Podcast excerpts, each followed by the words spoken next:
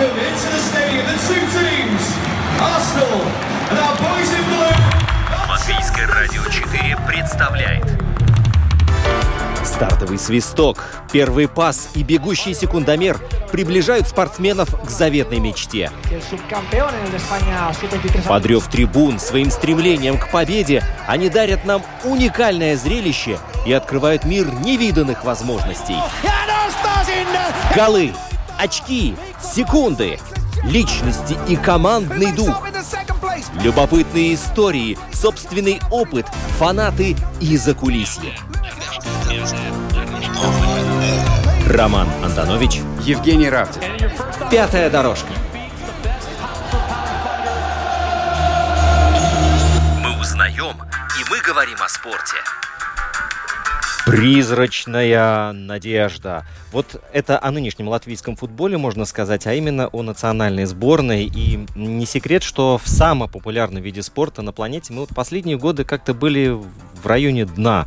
И болельщикам уже надоело изображать словцов жемчуга, затаив дыхание, ждать, когда же наконец-то свершится что-то, вот то самое долгожданное. Они жаждали вдохнуть свежего воздуха. И вот в 2020 году подул ветер перемен. И, э, ну, не знаю, как ни странно, очень приятно, но что это случилось в лице нового главного тренера. И потихоньку наш футбол начал э, двигаться и становиться другим. Так вот, сегодня у нас в гостях Данис Казакевич, главный тренер сборной Латвии по футболу. В программе «Пятая дорожка». Данис, добрый день. Добрый день. Здравствуйте. Под номером десятым сегодня играет Янис. Икаунекс! Номер двадцатый Роберт. Ольдритис! Номер девятый Владислав. Футковский! Данис, вот когда объявляют наших э, футболистов имена на стадионе перед матчем, какие ощущения, какие эмоции?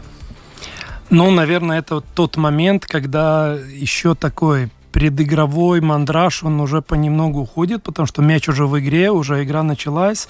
Но все-таки обычно, когда еще объявляют составы, тренер, он весь в игре, смотрит, как пойдут первые минуты, потому что чисто с такой ментальной точки зрения, очень часто первые минуты показывают, куда, куда двинется игра, особенно если мы играем с большими командами, насколько мы наглые, насколько мы настроены, первое единоборство, первые пасы. Обычно вот тренер не очень слышит то, что там объявляют. А болельщики-то слышат, они вот действительно ждут. И я, наверное, сделал такой небольшой экскурс в историю, потому что вот уже скоро 20 лет исполнится с тех самых, э, ну, золотых э, матчей, золотых э, турниров, да, когда триумфальное поколение нашей сборной выступало на чемпионате Европы, творило чудеса, и действительно казалось, что латвийская сборная, ну, она на, на, на уровне европейских, если, ну, не топ-команд, да, то вот мы действительно крепкий такой середняк, который заставляет собой считаться. Вот, и даже бывает, смотрите, спады бывают, вон Италия не, не отбиралась на чемпионат мира, голландцы спотыкаются время от времени, да, но у них, они из спада выходят, а у нас этот спад как-то затянулся, и вот каждый раз, когда начинался цикл, это был приятный момент с чистого листа, у всех по нулям, да, примерно одинаковом положении все находятся, а потом э, сборная Латвии э, где-то начинает ошибаться, и вот менялись тренеры. Юрий Андреев был, был Марьян Пахарь, возвращался Александр Старков, даже два раза он это делал, да. Вот, Миксу Пателайн, потом пошли у нас уже импортные э, все тренеры, Славиш Стоянович. Вот, Гибралтар в это время становился непобедимым, и Андора становилась все недосягаемой. И И Мальта. да, вот. И, наконец, вот 2020 год, и у руля а, сборной э, появляется Данис Казакевич. С одной стороны, мне кажется, все-таки, Данис, вот у вас где-то чуть-чуть вот в жизненном опыте вы немного уступали своим предшественникам, но но а, по опыту, набранному в работе со сборной молодежной, этого опыта у вас было вот, вот выше крыши. Мне кажется, это как раз-таки и сыграло на руку. Ну, Вы знаете, наверное, в 2020 году э, это было такое непростое решение, потому что я в тот момент был главным тренером У-21 и спортивным директором федерации. Оба таких поста, тем более, что работа нормальная велась, они были довольно комфортные и стабильные. И в тот момент пойти на такое решение принять сборную, беря в учет, что предыдущий год, в 2019 году, там, ну, совсем нам тяжко было. Но это был не то, что может быть определенный риск, потому что я по своей натуре довольно такой спокойный, стратегически думающий человек. Я понимал, что есть определенные предпосылки, я понимал, что я хочу пробовать делать, и я понимал, что шансы как-то сдвинуть с мертвой точки то, что там в тот момент по спортивным результатам в команде было, есть, но в то же время понятно, что это определенный риск был, но скажу так, что это, наверное, все вместе и спортивные амбиции, а, да и я видел, что есть определенное поколение хороших ребят, с которыми я много и долго работал в У-21, который, из которых можно сделать хорошую команду. Может быть, там сейчас вот мы смотрим игры Лиги наций против этого уровня соперников, мы видим и таких ярких лидеров. А посмотрим, ну, как мы дальше будем развиваться, потому что такой очень большой никакой эйфории у меня нет. Мы шаг за шагом шагаем вперед, и хорошо, что у нас есть сейчас позитивные моменты, важно его использовать и продолжать пусть вперед. Но то, что вот в 2020 году мы системно начали работать. И самое начало, оно непростое было. И, наверное, вот чтобы дойти до каких-то спортивных результатов, у каждого тренера, тем более тренера сборной, нужно время. И тут еще, наверное, большой плюс, что у меня это время было, мне его дали. Вот вы сказали, что у вас были какие-то уже представления о том, как э, можно сдвинуть дело с мертвой точки, как можно э, повернуть э, результаты игру. Мне интересно, что именно вы обозначили для себя приоритетными целями, когда решили, да, все, я возьму сборную, не знаю, три вещи, которые э, мне надо сделать в первую очередь?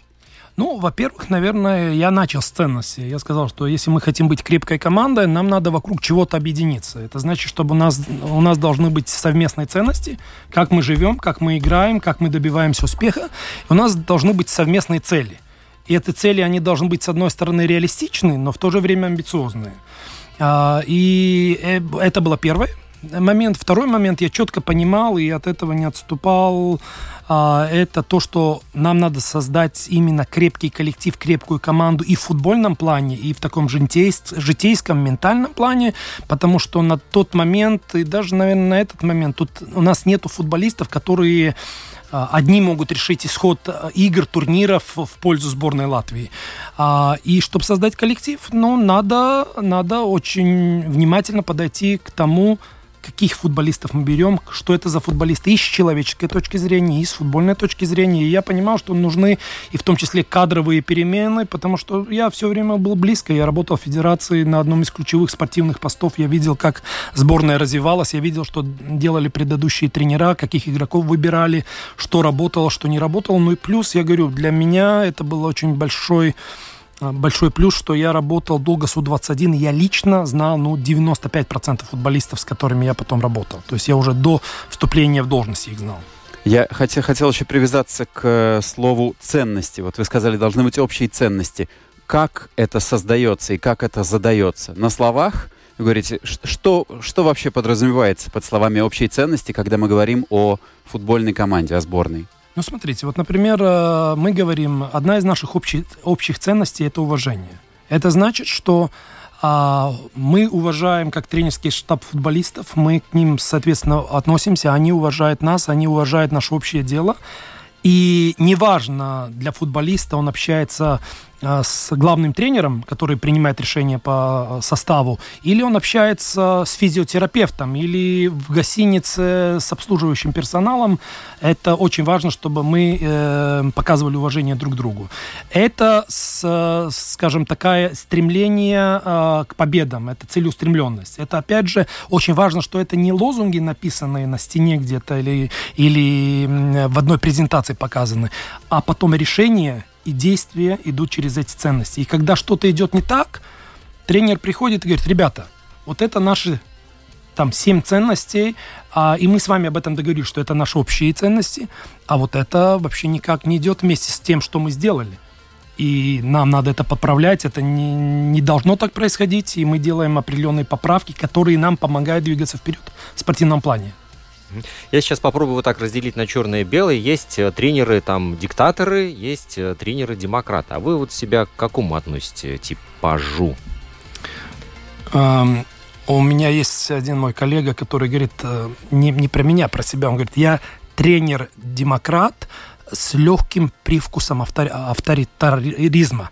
А, то есть, ну нет, я думаю, что в принципе для меня важна дисциплина, для меня важен порядок, а, но для меня важно, чтобы среда она была такая, где игрок мог развиваться, творить, э, и тут важен баланс. Баланс в том, что э, без дисциплины, без порядка, без э, определенных такти- тактических моментов сборной Латвии, ну, сложно и кого-либо, кого-либо обыграть. Но опять же, если мы говорим про игровые действия, нам важно, чтобы наши футболисты начинали забивать голы, а для этого должен быть креатив, должно быть... А, ведь какая задача тренера? Задача тренера добиться того, чтобы каждый из футболистов а, индивидуально и вся команда в, цел, в целом могла показать максимально из того, на что она сегодня способна. А для этого в том числе нужна правильная среда. Да, но э, вот э, что касается именно э, креативности, если все время зацикливаться на одном, то очень сложно как бы посмотреть э, со стороны на происходящее, на свои действия. Вот насколько мне известно, все чаще пытаются э, в определенном виде спорта в, привнести что-то извне, что позволяет э, развить себя еще больше. Ну, я не знаю, я буду сейчас фантазировать, да, вот, допустим, сборная Латвии по футболу, у них есть, допустим, свободный вечер, а давайте пойдем, ребята, в боулинг сыграем сыграем? Ну, знаете, специфика сборной, особенно вот в эти э, последние два с половиной года, что я работаю, она очень... Э, очень мало времени, наверное. Мало времени, беря в учет ковид, беря в учет, что сейчас сжат календарь. Ну, например, последний, последний сбор у нас было 18 дней, 4 игры. Между ними перелеты, переезды, восстановления. И, и и в то же время, да, мы, например, прошлый сбор длинный, мы нашли время, один из вечеров сделали командное мероприятие, где мы пригласили э, семьи наших футболистов, семьи штаба с, с детьми, с женами в Тарзан-парке, э, то есть побыть с семьей, вместе пообщаться, разгрузиться чуть-чуть ментально, но в то же время помнить о том, что вот это сегодняшний вечер, а завтра с утра мы продолжаем работать, готовиться к следующей игре. Потому что, ну вот вы сказали про тенденцию последних лет, там Гибралтар, Мальта и так далее. Но такая ситуация на данный момент, мы, чтобы их обыгрывать, мы должны быть на максимуме мы не можем в полсилы играть и добиваться результата, и это надо понимать, и, и к этому надо быть готовыми, потому что это же не уникальная ситуация. Если мы возьмем э, нашу историю, вот это же не вопрос пяти лет. У нас, по-моему, четыре или пять глав... четыре главных тренера были уволены после плохих результатов сборной с этими маленькими странами. Мы в своем э, лучшем составе, который играл на чемпионате Европы, потом, по-моему, в 2005 или 2006 году Лихтенштейну проиграли с Марием Верп... Марисом Верпаковским в составе и с другими классными футболистами, которые на Евро 0-0 сыграли с Германией. То есть это, это понятно, что для нас вот такие игры, они, во-первых, ментально – совсем другие. Потому что когда ты играешь э, с Турцией, ты только можешь приобрести. Ну, что ты можешь потерять, если ты э, в хорошем тренинге, у тебя порядок на поле, много тебя не забьют, значит, ты, ты можешь только плюс получить. Получить хорошие эмоции за самоотдачу, а если еще есть позитивный результат, то все супер. В этих маленьких э, играх ты только можешь потерять. А вот, кстати, тот Тарзан Парк, он был перед каким матчем? Он был после, после матча с Лихтенштейном. У нас был последний день в Латвии перед отлетом в Молдову. Это посередине сбора. Да, да, да. Ну вот я так, я не знаю, может быть, можем скоррелировать, да, вот эти 4-2, 4 мяча, которые забила наша сборная. Есть ли какая-то все-таки взаимосвязь? Ну, такая, ну... Вы, может быть, расскажите нам, кто самый смелый и самый ловкий в Тарзан-парке был, и мы тогда поймем. А, не, а там ситуация была такая, что футболисты как раз в этом Тарзан-парке, они больше ели мороженое и, и грилевые э, колбаски и общались со своими семьями, может, своих малышей там проводили, потому что мы для футболистов особо не рекомендовали, чтобы там колени не вылетели или еще что-то. То есть там, но тут ведь, знаете как, тут э, есть вещи, которые самые важные в разрезе сборной. Понятно, что за там пять тренировок, которые реально можно провести за сбор сборной, научить футболиста играть в футбол невозможно, искоренить какие-то технические проблемы тоже очень сложно. Там идет работа над тактикой, и очень большая работа ментальная, чтобы вот футболисты э, свой этот максимум могли на поле показать. И, безусловно, вот этот баланс восстановления, баланс настроя, это очень важная вещь. И вот когда мы говорим об этой игре или вообще о четырех играх, но это был большой такой вызов для нас найти правильный баланс физических нагрузок, ментальных нагрузок, потому что четыре игры подряд, где все время на максимуме, все время на результат, даже не важно, с кем ты играешь, это довольно сложно. Плюс, что не надо забывать, что вот большая часть этих наших атакующих лидеров, Они завершили сезоны в Европе, у них уже могло быть отпускное настроение. Они, Влад Гудковский или Роберт Улдрикис, сыграли в Польше и в Голландии целый сезон, и у них в это время все остальные их коллеги отдыхали. Они в это время приезжали в сборную, что 18 лет, дней потрудиться и сыграть 4 игры. Но это все равно удовольствие. Вот мне кажется, я меня в сборную не вызывали никогда, к сожалению, да. Вот и мне сложно представить, каково это после тяжелого сезона отправляться еще надевать э, майку национальной сборной и выходить на поле. Но, а, как мне кажется, это в принципе то, к чему идет любой спортсмен в любом виде спорта. Я думаю, что это классное ощущение, когда ты понимаешь, что ты среди лучших игроков. То есть те, которые послабее, их никуда не вызывают, они вот и отдыхают. А у меня есть шанс сыграть а, за страну, и это так, я, я уверен, что это не пустые слова. Выиграть игры, получить э, взамен любовь э, и поддержку болельщиков. Это же то, ради чего мы в футбол играем. Но здесь тоже должна быть э, работа и тренера, и федерации, чтобы э, игроки чувствовали этот престиж чтобы не было так, что ты приезжаешь в сборную как будто отбывать повинность, ну проигрываешь в условной Мальте, э, просто теряешь три недели, которые ты мог бы провести вместе с семьей. То есть это это само по себе не возникает. Я вот что хотел сказать. И, и обретаешь еще армию ненавистников в интернете, которые, да, не тому же, да, да написать э, миллион злобных комментариев. Но вот игра заканчивается, да, звучит финальный свисток, футболисты идут в раздевалку, тренер идет на пресс-конференцию, общается с журналистами, отвечает на вопросы о тактике, потом э, свет выключается, все расходятся. А куда отправляется Дайнис Казакевич со своим штабом? Вот после игры с э, Молдовой, например. Нет, ну, во-первых, когда игра заканчивается, первое, куда приходит тренер, это в раздевалку. Да, да, да. Потому что важно совсем короткий, но, но дать э, такой сигнал ребятам, что же произошло на поле и как ты это оцениваешь, чтобы они с этим дальше шли, переодевались, мылись, ну, продумывали. Это совсем коротко, без лишних эмоций. Потом, понятно, это пресс-конференция. А потом обычно перед игр, э, после игр но мы вот вечер игры, э, скажем, не делаем анализ. Мы это делаем на следующий день. А, потому что вот все, что мы увидели, очень часто, ведь знаете, что интересно? Картинка, которую ты видишь на бровке поля, и картинка, которую ты потом видео видишь, она различается, даже эмоции, потому что вот то, что ты видишь на бровке поля, очень часто более эмоционально, чем рационально когда ты потом на, это, на эту информацию накладываешь то, что ты вот вечером потом сам в комнате просмотрел игру, и на следующее утро ты ее уже разбираешь с аналитиками, со штабом сборной, и уже дальше готовишь тренировку, разбор для команды и так далее, и так далее. А, но вот вечером это обычно тренер поужинал, идет в свою комнату, спокойно включает э, видео повтор игры и спокойненько, уже без эмоций, насколько это возможно, просматривает. И во сколько ложится спать? Чаще всего после, после матча. А это так индивидуально. Вот, например, у меня лично есть так, что я после игры могу, ну, в принципе, как закончил работу, сразу заснуть и сплю примерно 3 часа, и потом встаю где-то в 4. Кто-то просто не может заснуть до середины ночи. Это такой очень индивидуальный режим у каждого. Вы встаете в 4 и потом уже не ложитесь? Да. Угу. Тоже так вот не могу. То есть этот адреналин в тот момент уже как бы выделяется, и вот это восстановительный момент. Он... Обычно из-за этого вот следующий день после игры это восстановительные тренировки, это уже спокойный такой режим для тех, кто играл, и обычно я, как главный тренер, вот в этих восстановительных тренировках, я всегда на поле, но в основном ассистенты проводят всю тренировку, а я больше наблюдаю за футболистами, и для меня тоже это где-то эмоциональный такой день восстановления. Угу. А скажите, если мы говорить про вот эти четыре матча, которые Латвия сыграла в Лиге наций, э, мы все выиграли, но все матчи получились очень разные был э, 3-0 с Андоррой, когда первый тайм... Даром, ты что-то хочешь Ты, ты говори, да, я просто буду тебя чуть-чуть перебивать, да. 3-0 с Андоррой. Счет классный, да. С другой стороны, как ругали сборную, да. Потому что что это за игра? Потому что первый тайм был плохой. Мы могли там получить и два гола, и три гола. Дальше. Потом э, был матч с Лихтенштейном, где мы хорошо играли и еле-еле наиграли на этот наш один гол. Потом был матч с Молдовой 2-4, такой немножко сумбурный, странный, с очень красивыми голами и с шикарным мячом Икаунекса. И потом был матч с Лихтенштейном, который мы тоже выиграли 2-0, и в нем я смотрел, у меня уже было ощущение, что мы как будто на классе его выиграли. Понятно, что с самоотдачей, с борьбой, но уже так спокойно сделали то, что надо.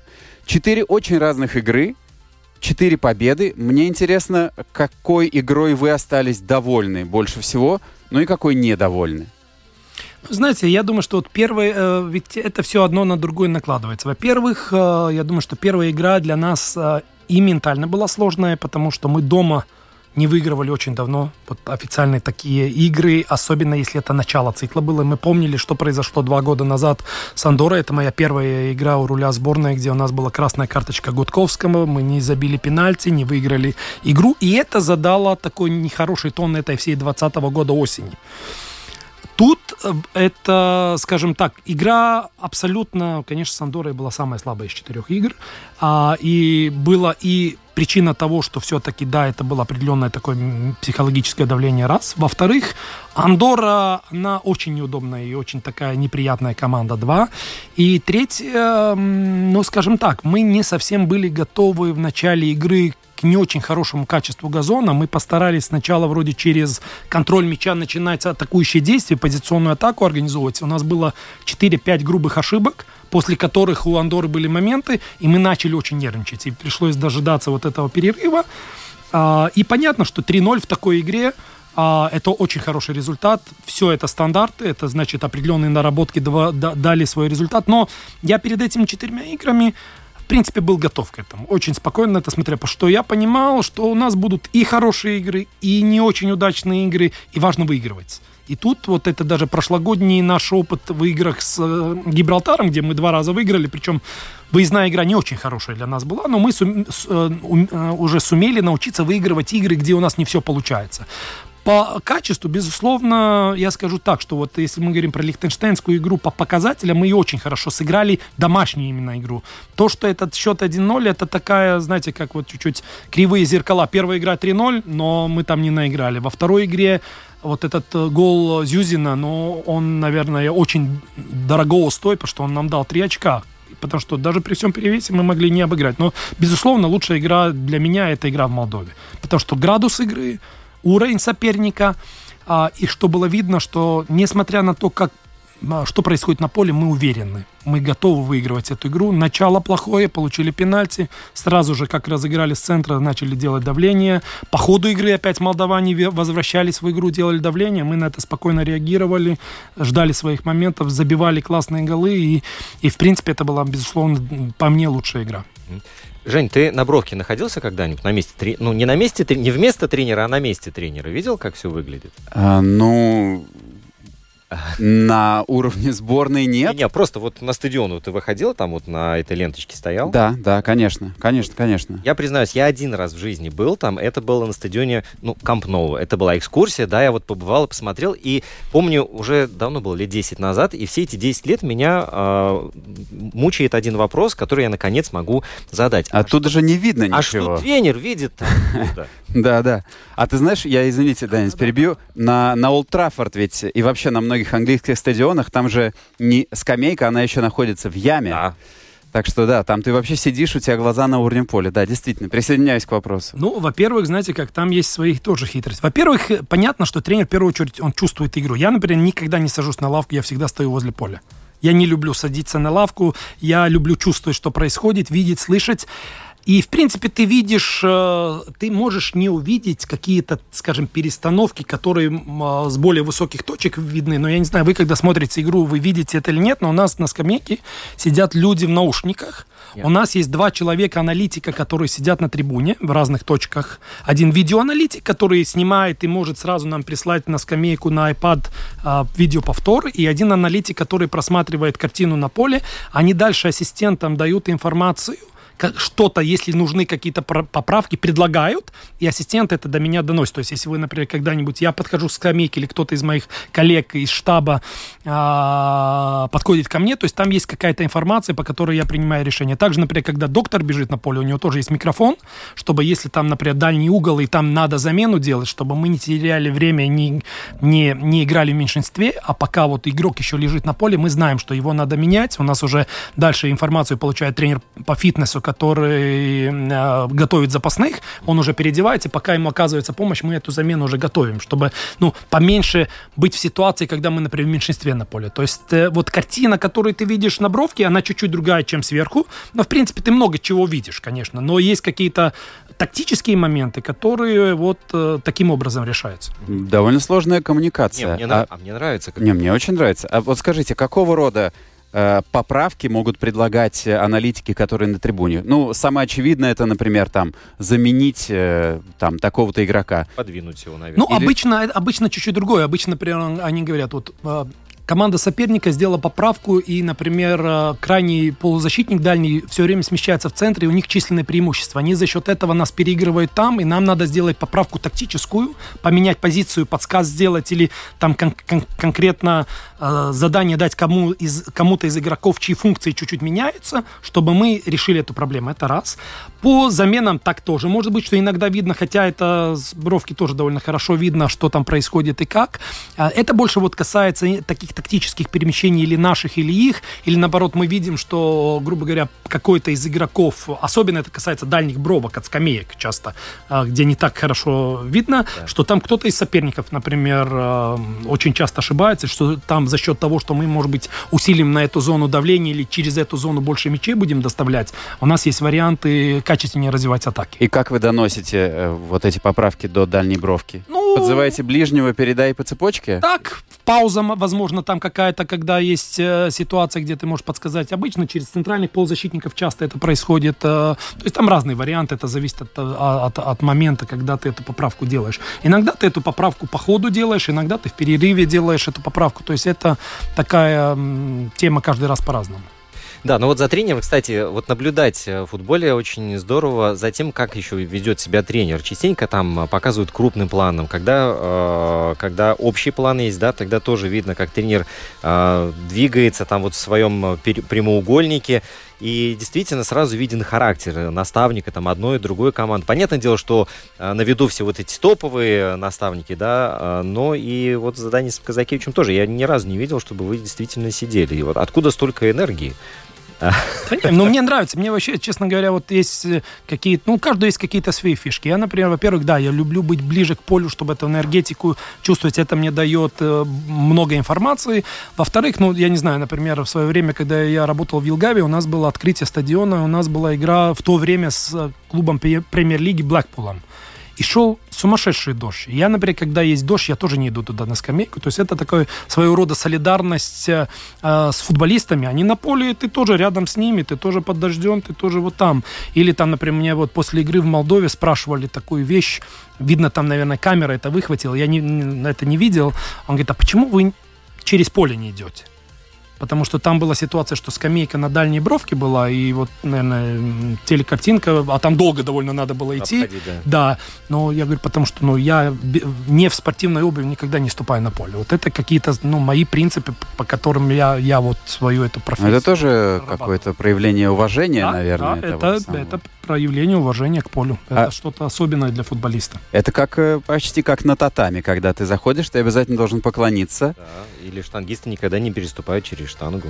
Да, ну, в общем, а, да, есть, есть куча примет спортивных, э, в которых ты должен уважать свой инвентарь, уважать, я не знаю, там, не знаю, не плевать на пол, условно говоря, в баскетболе или еще что-то. А мне интересно, есть ли у вас какие-то, а, не знаю, счастливое пальто, которое или там э, какой-то талисман или примета, Ну, приметы, наверное, какие-то есть, конечно, как и, как и у любого, но их не очень много, есть, есть несколько таких есть. Талисманов нету, талисманов, счастливых одежд каких-то нету.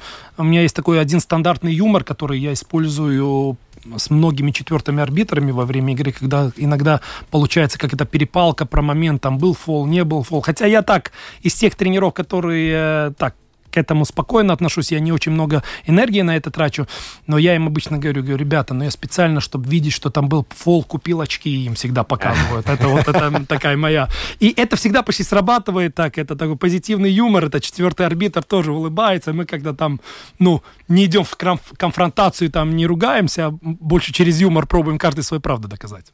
Смотрите, вот я тоже хотел сказать э, в рифму с тем, что упомянул Рома, когда смотришь э, за вами на бровке, вы не, не Юрген Клоп и не Мауринью, вы не носитесь, не машете кулаками и, и не беснуетесь, и вообще производите впечатление спокойного и рассудительного человека. Но я уверен, что при этом, при всем вашем спокойствии и рассудительности, и такой холодности, может быть, даже, я уверен, что вы очень любите футбол. Потому что как иначе работать в футболе, если ты его не любишь столько лет? Мне интересно, какие футбольные переживания или воспоминания или моменты вот родили в вас э, эту любовь к футболу? Какие футбольные эпизоды вы храните в сердце? Может быть, детские, может быть, уже как, э, как тренер, в, в любой момент. Что вы вспоминаете э, с э, восторгом или, наоборот, с, э, со слезами на глазах? Ну, вы знаете, я так не буду в этом очень оригинален. Я не скажу что-то, чего-то одного, не скажу, что там я смотрел, не знаю, чемпионат мира такого-то года, и вот финальная игра а, во мне вот что-то породил. Во-первых, я просто как любой мальчишка, ну, это было реально круто, когда каждое утро ты выходил с мячом и вечером поздно приходил, и ты любил вот это дело. И это я иногда футболистам говорю, говорю, ребята, вы не забывайте, с чего начала, начиналось все, почему вы тут потому что вы кайфовали от того, что вы играете в футбол. И вот это важно не забывать на самом высоком уровне, что вот кайф от игры это, наверное, вот самое важное. Или, ну, если вот такой самый памятный детство момент мой, я помню вот этот гол Марку Ван Бастена, а, который он забил а, в финале Евро 88 года, да, и это вообще был мой любимый, любимый, любимый футболист. И, и понятно, что и такие есть детства воспоминания, или когда мы там играли в футбол в детстве, там, там кто-то ворот остановился, он там был не, Ханс ван Брёкелен или еще кто-то, и, и там другой нападающий опять себя как-то называл. Это все такие составляющие, вещи, но, безусловно, как я говорю, в целом это, вы знаете, такая и привилегия, и радость, и кайф, когда то, что ты можешь называть делом там своей жизни, то, что у тебя глубоко в сердце, это еще и твоя профессия. Но это, мне кажется, не очень у многих дано в жизни, и этим надо дорожить, ценить и, и получать от этого удовольствие. Даже в сложные ситуации. Вам го... Э, маленький, извини, гол Икаунекса э, молдаванам не напомнил вам по геометрии гол Ван Бастена? Ну, по геометрии не напомнил, но это был очень классный гол э, Яниса. И, и в целом там вот та суть, который, от которой я кайфую. Мы чуть-чуть от разных вещей иногда кайфуем. Я кайфую от того, что он сначала сыграл отбор на своих 16 метрах, потом по поднялся, выбежал в эту позицию и потом еще исполнил. И между этим еще был Влад Гудковский, который как центральный нападающий не самый большой плеймейкер. Он обычно завершает, а не отдает. А он еще с таким классным таймингом, суперпасом была, да. а, это все вывел. Но вот это, вот эта игра с Молдовой, почему я ее и отметил, вот я стоял на бровке, и один был уже такой момент, когда ты ощущал, что они уже кайфуют от того, что они делают на поле. Вот, и это ощущение, ее, его надо ловить, и его надо сохранять. Вот что ты на поле уже можешь получать удовольствие. Потому что часто вот эта тактика, дисциплина, там вот результат, он там скользкий, там надо добиваться, нервы, болельщики.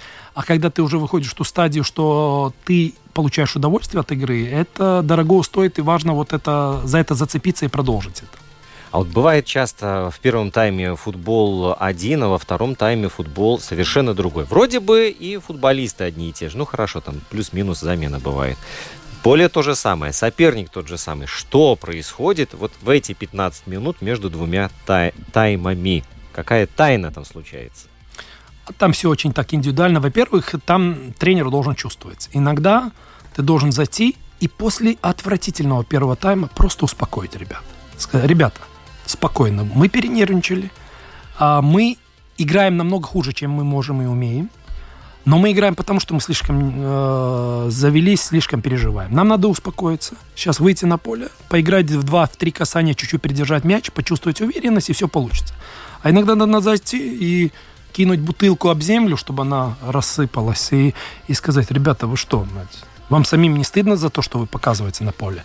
Это, это очень индивидуально, и когда кто-то говорит, что он точно знает, что сработает, я в это не верю. То есть, ну, у хорошего тренера больше срабатывает, чем не срабатывает, разные ходы, но стопроцентного попадания никогда нету. И ты только потом априори можешь сидеть и умно говорить, что, ну, да, вот я тут вот как классно принял решение тут успокоиться, тут там напихать, и это все прошло. То есть это очень индивидуально, но Я, например, все равно больше из таких тренеров, которые дают такую поддержку, такой позитив. Хотя были игры, в которых я заходил в раздевалку и не очень приятный разговор. Это надо очень тоненько психологически да. чувствовать всех. Вот психология, это где-то на уровне интуиции или же вы э, учились этому, читали что-то? Это, я думаю, три составляющие. Это знание, это опыт, это эм, ну, такие личностные качества интуиции. Потому что еще и личностный момент, когда ты чувствуешь, у тебя же личные отношения с каждым из них еще есть. И ты понимаешь, что одному нужен такой подход, другому другой, но они все вместе. И ты все равно должен один только подход выбрать в тот момент в перерыве. Так что я думаю, что это такое э, вот соотношение вс- всех трех-четырех моментов вместе. То есть личность, знание, э, прочувствовать это и, безусловно, и опыт, что как срабатывало с ними до этого. Но вот после первого плохого тайма вы идете в раздевалку, вы как бы это само рождается, ваше поведение и ваши слова, или вы э, тратите там 5-3 минуты в конце тайма, думаете, так, сейчас я приду, как мне себя вести, что мне им сказать? Или это естественно, вы идете, и это внутри у вас есть уже? Ну, обычно эта традиция такая есть. Во-первых, э, перед концом э, первого тайма я подхожу к скамейке и спрашиваю, ребята, у вас у ассистентов или сверху, какие ваши поправки, что вы видите. То есть рациональная информация. Дальше это рациональная информация с моей стороны, что я увидел, что я хочу поправить. Потом обычно уже по ходу тайма, там нет так, что ты вот об этом не думаешь, а потом ты начинаешь думать там за две минуты принимаешь решение. То есть по ходу тайма ты принимаешь а, уже какие-то решения, что ты будешь говорить, что самое важное а потом ты уже, идя в раздевалку, больше расставляешь этот тайминг. Ты думаешь, так, сначала надо зайти и сказать, так, ребята, отдышитесь, попейте воды, все, и потом мы чуть-чуть поговорим. Или наоборот, сначала надо дать какой-то вот всплеск туда, или наоборот, дать рациональную информацию, потому что составляющая обычно перерыве такая, что есть, тех, так скажем, тактическая информация, которая она более рациональна, чем эмоциональная, есть какая-то ментальная эмоциональная составляющая, и потом обычно еще есть какие-то индивидуальные поправки игрокам уже, которые ты отдельно говоришь. Наши слушатели пишут, на LR4 Sport можно оставить комментарий в Инстаграме, но там пока ничего нет, а на домашней странице вот пришел один вопрос от э, Владимира. Зачем нужны товарники? Вот такой вопрос звучит слушателя. Э, это имеется в виду там. Я, я, я, а, я думал, я живу в Вилгаве, там эти поезда. поезда да, да, да. Ну нет, нет, я понял вопрос. Ну, смотрите, э, у сборной очень мало времени, когда они вместе. Проверочные игры, я обычно их не называю товарищескими, потому что там часто ничего товарищеского нету, там идет такая серьезная заруба часто. А, они нужны, во-первых, эм, дополнительно для игроков, чтобы они побыли вместе, они наработали определенные игровые связи, это раз. Второе, а, это нужно для того, чтобы мы могли что-то хотя бы в тактическом плане попробовать, потому что в официальной игре всегда висит вопрос результата, проверочной игре то же самое. Для меня, например, любая игра за сборную, я никогда не скажу, не зайду в раздевалку и не скажу, вы знаете, ребят, сегодня товарищеская игра, в принципе, неважно, как мы сыграем, главное, мы там получим удовольствие или еще что-то. В национальной сборной такого не может быть. А, и третье, это, безусловно, и определенные, а, скажем, такие моменты, которые касаются возможностей игроков. То есть есть какие-то ребята, которые по ходу года, по ходу сбора за сбором за, заслужили игровые минуты, но иногда официальная игра так не складывается, что ты можешь ему дать эти минуты. Ну, вот тогда вот таких товарищей, ну, скажем, проверочных играх там есть больше шансов дать вот ребятам себя показать тем, которые за счет своей работы заслужили этого. Да, а, а за кем последнее слово в формировании состава? Не, ну, за, за главный тренер. Конечно, да? конечно, конечно. Я, в принципе, ну, во-первых, я скажу, что мне очень повезло, у меня очень крепкий штаб. Мы, я его, так скажем, осознанно, очень внимательно подбирал, и там есть крепкие профессионалы, тренера э, по многим направлениям. И Мариан Пахарь, бывший главный тренер национальной сборной, и Юргис Пучинский, двукратный чемпион Латвии высшей лиги, и Марис Смирнов, э, и, и многие другие ребята, которые там работают. То есть я люблю, когда рядом со мной сильные люди. Но в то же время понятно, что работа выстраивается таким образом, что есть только один человек, который принимает окончательное решение. И важно, чтобы дискуссия была качественная, чтобы люди э, коллеги, профессионалы, они высказывали свое мнение, мы с друг другом парировались по аргументам, ну, потом понятно, что уже надо принимать решение, и там это не происходит там голосованием или еще чем-то. Но, но безусловно, вот э, роль роль тренерского штаба или роль того же медицинского штаба. Мы сейчас 4 игры сыграли, у нас не было ни одной травмы за 4 игры. И... Мы успели восстановить всех футболистов, чтобы сыграть в оптимальном составе 4 игры. Так что э, тут, тут это не такие не пустые слова, тут роль каждого и футболиста, и члена штаба очень важна. Например, вот то, что я часто говорю запасным футболистам. Ведь в команде там вызывается 26 футболистов и играет 11, ну плюс несколько на замену. Я говорю, ребят, но вы должны понять, вот тот, кто сейчас 23 из от того, как ты тренируешься, как ты работаешь, ты или создаешь среду, что этому запасному, а потом по цепочке основному надо максимально работать, чтобы быть в составе, или ты создаешь среду, в которой у него нет конкуренции, и он сам занижает и свою планку. То есть тут все очень взаимосвязано. Ну, да, если зайти на домашнюю страницу ЛФФ-ЛВ, там вот э, в разделе «Национальная сборная» будет большая фотография. И на этой большой фотографии изображены, я так понимаю, абсолютно все э, участники э, национальной сборной. Да? Но это 20-й год, перед, перед да. первым сбором. Да. Вот здесь люди в бордовой форме, это игроки, голкиперы традиционно в другого цвета, три футболиста, да, и люди в черном, вот, это вот те люди, которые составляют тренерский штаб. А вот сколько сколько людей, ну, в данном случае, наверное, футболистов, осталось вне этой картинки, которые не попали э, в состав национальной сборной? Много ли таких претендентов у нас? Ну, вы имеете в виду э, таких ребят, которые с нашей стороны рассматривается, но там, например, не вызывается на сбор. Да. Да? Но я скажу так, такая обойма футболистов, за, не то что за которыми мы следим, а которые реальные кандидаты, она не очень широкая, она примерно 33-34 человека, из которых обычно 25-27 мы вызываем. То есть за линии обычно те, кто по травмами, или если все живы-здоровы, то это 5-6, ну максимум 7 ребят, вот, которых мы ведем, и время от времени, когда появляется возможность, или когда он выигрывает конкуренцию у кого-то, из тех, которые до этого вызывались, э, вот примерно обойма футболистов 32-34 футболиста. Да, Денис, я так понимаю, что вы э, являетесь старшим тренером вообще всех сборных я руководитель Латвии, департамента сборных, всех сборных, 15. Да. Ну да, то есть и У-17, и У-19, да. и У-21. И у вас перед глазами э, вся элита латвийского э, юношеского молодежного баск... э, фу, баскетбола. Говорил. Футбола, да.